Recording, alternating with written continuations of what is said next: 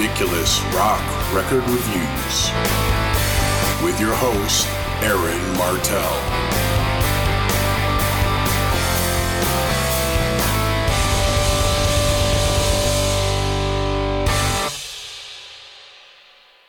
Hello there.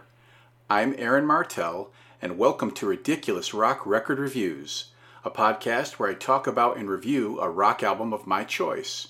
Today I'm flying solo, no co pilots, but if you're listening and you're interested in coming on the show to review an album with me, I'm always on the lookout for co pilots to host the podcast with me. There's a few ways to get in touch with me, which I'll go over at the end of the show. So, on this week's episode, I'm going to be reviewing Aerosmith's 1989 album Pump. This record cemented the band's comeback that had begun with the album Done with Mirrors, but really took shape with the follow up Permanent Vacation. For me, I'd been aware of Aerosmith for a long time and knew some of their 70s hits like Dream On, Sweet Emotion, and Walk This Way, but I never explored their music and I wasn't a fan. The first album I ever got from them was Done with Mirrors in 1985 when a friend of mine got the cassette tape, didn't like it, and gave it to me. I gave it a shot and discovered that I really liked it, much to my surprise at the time. Looking back on it now, it makes perfect sense, being that I'm a big fan of 70s and 80s hard rock, but Aerosmith by then had passed its expiration date, so they were never on my radar. Then they had the collaboration with the rap group Run DMC with the song Walk This Way, and suddenly, almost overnight, people were interested in Aerosmith again. By this time, I was beginning to get the back catalog, so I was discovering the band's 70s heyday and totally digging it. I got Permanent Vacation when it came out in 1987 and liked it, though the sound was very polished and slick and ready made for 80s radio. I prefer most of the non hits on Permanent Vacation actually, as opposed to the popular songs. But now I was caught up in Aerosmith fever and eagerly awaited the next album, which is this one. And that's A History of Aerosmith and I by Aaron Martell. Now I'll pass along a few stats about Pump, taken straight from Wikipedia. Come on, you know you use it too. Pump is the 10th studio album by American rock band Aerosmith, released on September 12, 1989 on the Geffen label. It was produced by Bruce Fairbairn and recorded from January to June 1989 at Little Mountain Sound Studios in Vancouver, British Columbia. It reached number 5 on the US Billboard 200, number 1 in Australia, go Aussies, and is certified 7 times platinum by the RIAA. It's time now for the band's lineup card. We've got Steven Tyler on lead vocals, guitar, keyboards, and harmonica, Joe Perry on guitar and backing vocals, Brad Whitford on guitar, Tom Hamilton on bass and backing vocals on Love in an Elevator, and Joey Kramer on drums. There are additional musicians sprinkled throughout the album, but I'll mention them if I feel I need to as we go along. So let's get into the track by track analysis. Kicking off the album is Young Lust, written by Steven Tyler, Joe Perry, and Jim Vallance, or Vallance, I don't know how to pronounce it, a Canadian musician best known as Bryan Adams' songwriting partner.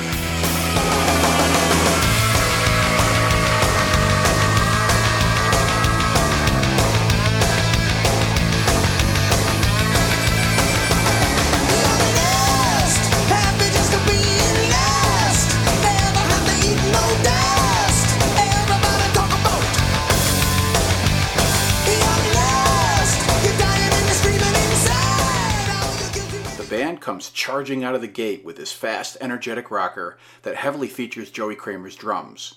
Steven shouts out the lyrics, which are not very deep. It's literally about him finding places and young ladies to get it on with, the horny bastard. The song is straightforward and in your face, ending with a mini drum solo that makes me think of the end of the Led Zeppelin song Rock and Roll.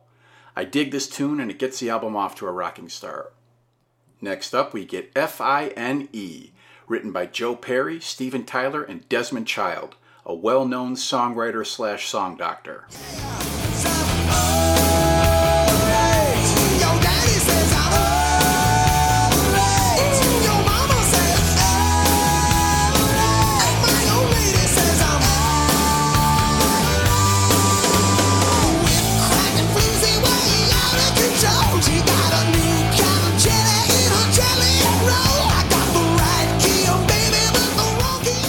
This one probably comes closest to a classic Aerosmith feel. The band displays a lot of swagger from the dual guitar lines to Steven's vocal delivery. The letters of the song title obviously spell out the word fine, but the letters are actually an acronym for F fucked up, I insecure, N neurotic, and E emotional. It's another sex song, which is always a recurring theme when you're talking about Aerosmith. There's some clever wordplay, and Steven gives the right amount of sleaze in his vocals.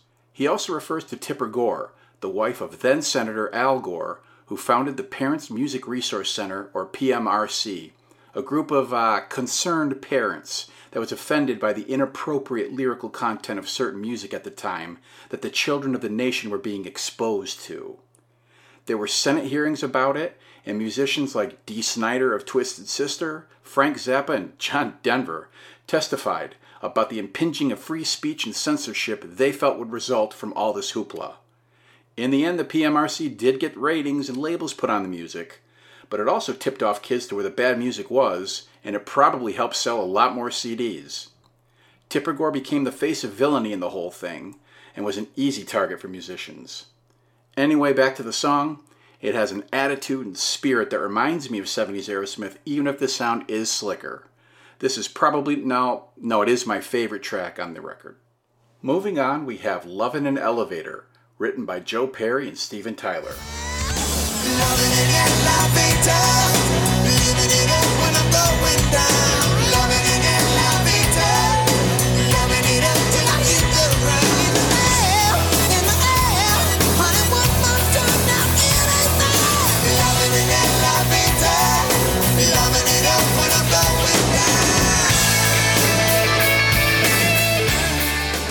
Yet another sex song, it begins with an interlude of sorts called Going Down, where a sexy voiced woman asks Steven if he's going down. In the elevator, of course.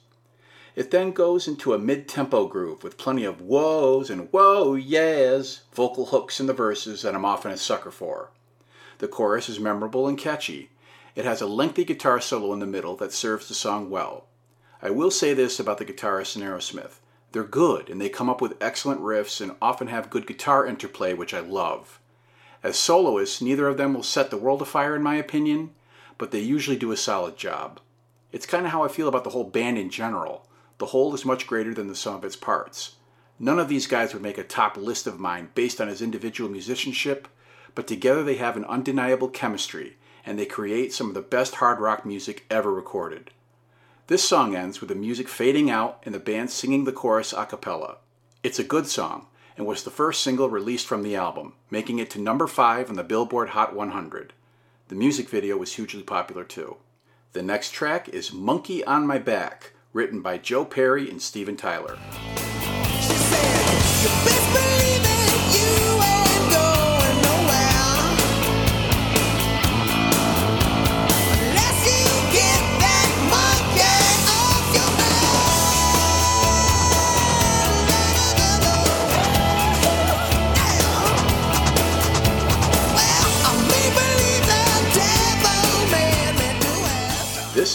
Up-tempo track with a good riff and some nice slide guitar in the verses. Well, the slide guitar is all over the song, actually. The lyrics for the first time aren't about sex, but are about drug abuse and how that needs to be overcome, getting that monkey off your back. The song has a decent groove, and Tom's bass is really prevalent in the mix, which is a good thing. There are plenty of Tylerisms, vocal swoops and yelps that are his signature style. I mean, shit, what Aerosmith song doesn't have them? This song is another winner, in my opinion. Track 5 is called Janie's Got a Gun, written by Steven Tyler and Tom Hamilton.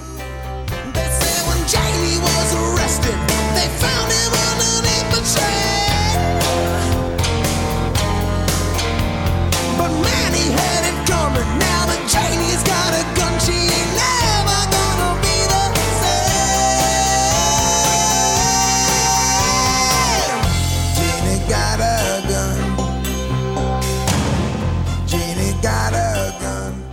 This one starts with a very short interlude called Water Song, utilizing a glass harmonica played by Randy Raine-Reusch. Don't worry, I don't know who he is either. This track has an unconventional structure, and at first is kind of disorienting as it doesn't sound like anything else on the album. The verses are sonically bare, with some bass pops and keyboards used as atmosphere. The vocal melody will stick with you, and the lyrics deal with a girl who has been sexually abused by her father for years and she ends up shooting him to death. It feels like Steven took his time with these lyrics and he sings them with a sensitivity you normally don't expect from him. Very thought provoking and quite unusual for an Aerosmith song. The song does head into familiar musical territory as it progresses, and it gains in intensity as Steven yells, Run away, run away from the pain. It's clear that the band wanted this to be a centerpiece of the album, and it was the second single from Pump, reaching number 4 on the Billboard Hot 100 in 1990.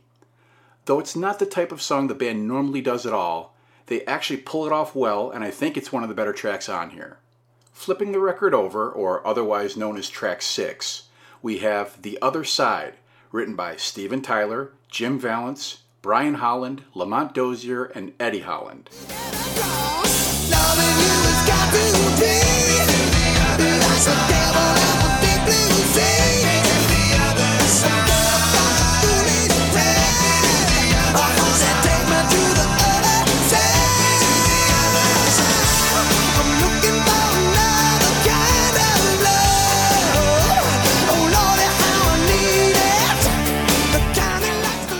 Another short musical interlude called Dulcimer Stomp begins this track with some Appalachian dulcimer played by Randy Raine-Reusch. Don't worry, I don't know who he is either. It leads into a catchy rocking track, augmented throughout by constant horn lines played by the Margarita Horns, of which apparently the producer Bruce Fairbairn was a part of.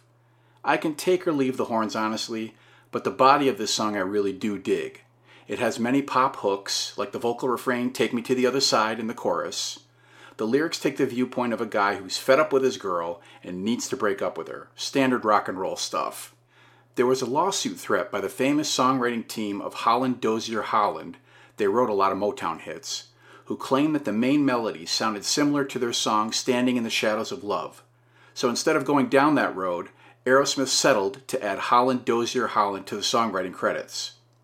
Back to the other side, I think the guitar solo is one of the better ones on the album, and overall I dig this track despite the distracting horns. This was the fourth single from the album, and it reached number 22 on the Billboard Hot 100. Moving on to the next track, we come to My Girl, no, not the Temptation song, written by Joe Perry and Steven Tyler.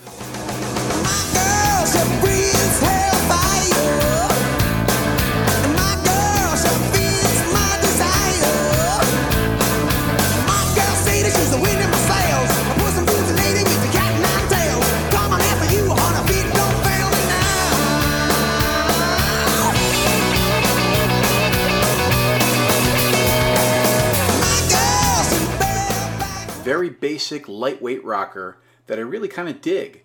It's the shortest song on the record and obvious filler, but Aerosmith often has fillerish tracks on their albums that are damn good listen, and in my opinion, this is one of those. It doesn't interrupt the flow of the album and keeps things moving along. There's a good walking bass line by Tom, and Steven sings with gusto like he always does. I want to say something here about Steven Tyler. As famous as he is, I really feel he's one of the more underrated frontmen in rock history.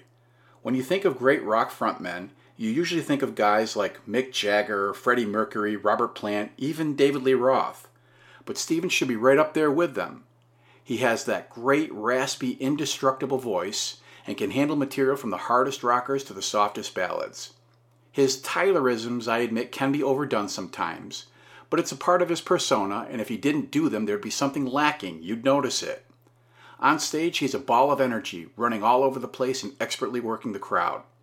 He's been at it a long time and he's got a lot of mileage on his pipes and his body, but the man can still do it. You can criticize him for his sometimes erratic behavior, and his drug use has hampered him here and there throughout his career, but the majority of the time the guy delivers. He's also a great songwriter and a clever, underrated lyricist. In this song, My Girl, he references Lady Godiva in a sexual way and basically lets you know how awesome his girl is. It's not the best example of his lyrics, but fuck it, I digress. So let's move on now to Don't Get Mad, Get Even, written by Joe Perry and Steven Tyler.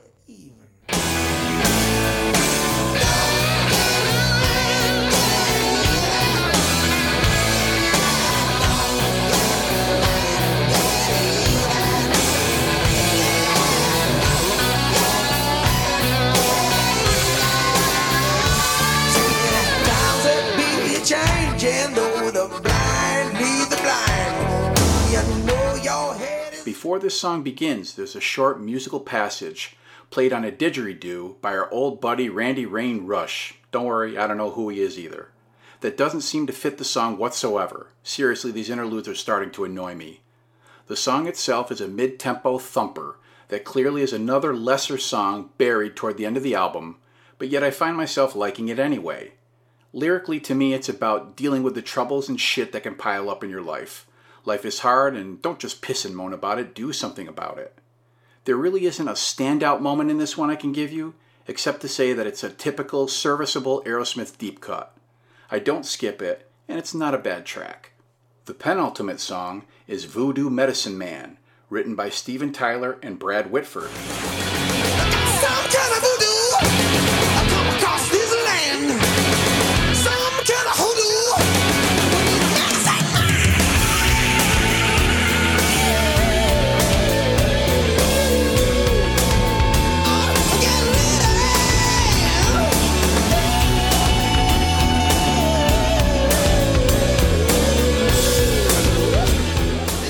Yet another musical interlude precedes this song, titled Hoodoo, featuring a mouth organ played by none other than Randy Raine-Reusch.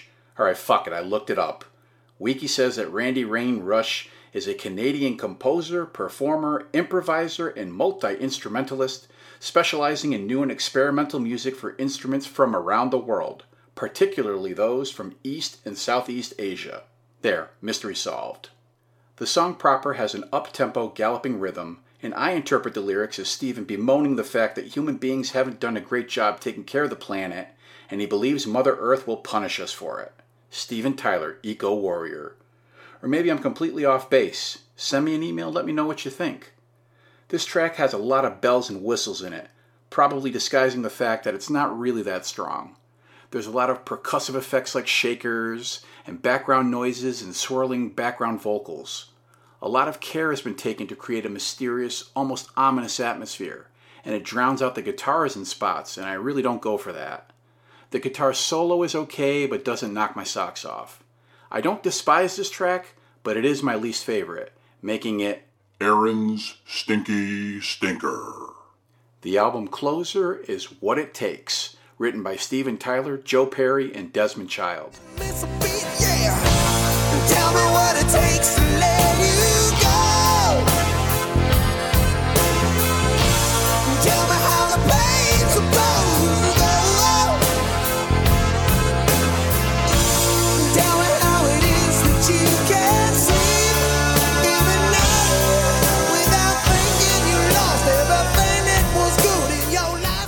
This is the big ballad of the record, something Aerosmith always did from the earliest days, and something they'd carry on with way too much after this album.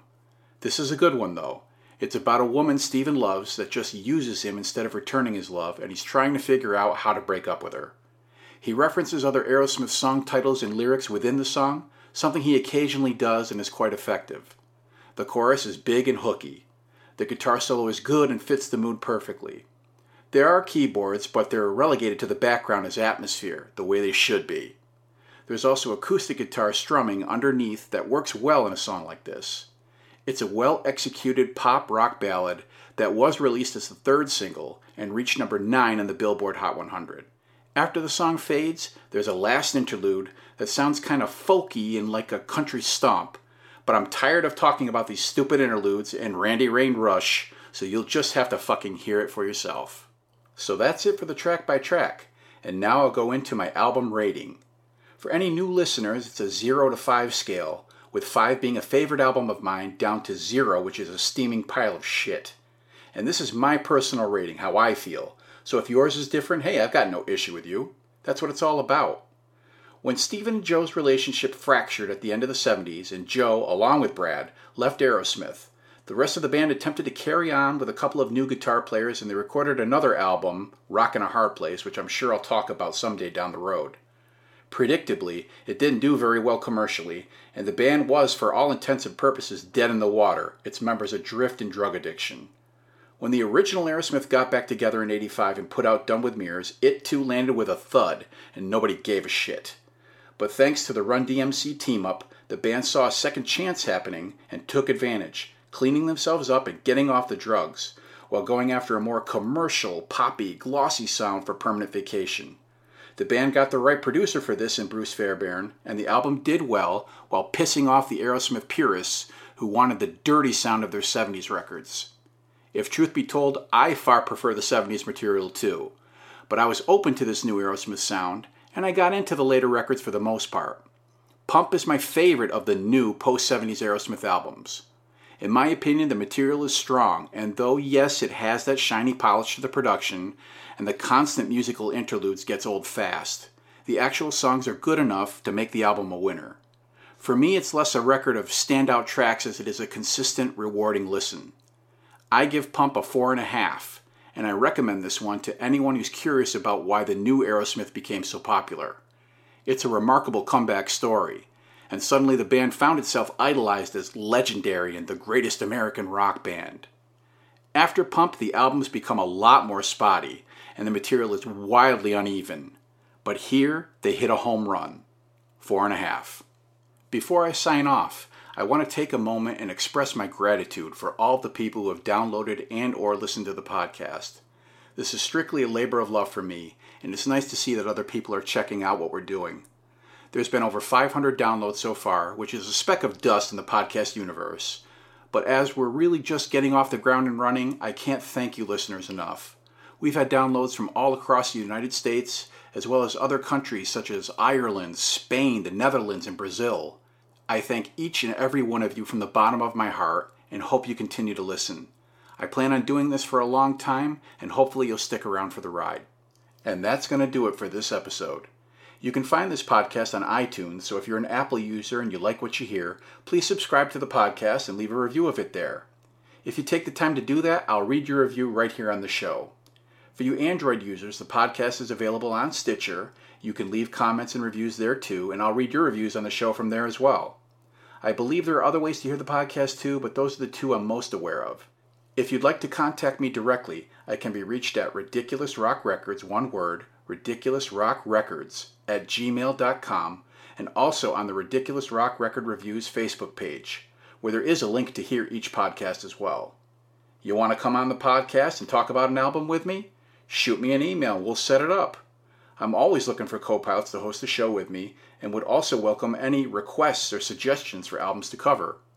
Feel free to leave all of your feedback, comments, and or suggestions at any of those places. Next week will be another Siblings on Record show where I review an album with my sister Shannon, and if you have feedback and suggestions to give about that branch of the podcast, you can leave that at all the places I just described. And lastly, here at R4, we thank you so much for giving this podcast a listen, and a massive thank you if you like and support the show. Take care, and I'll catch you later.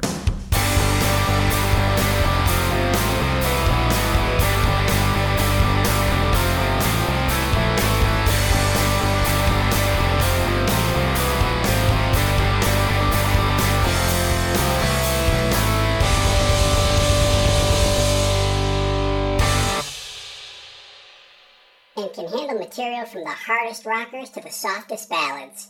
His Tylerisms, you know, ow, ow,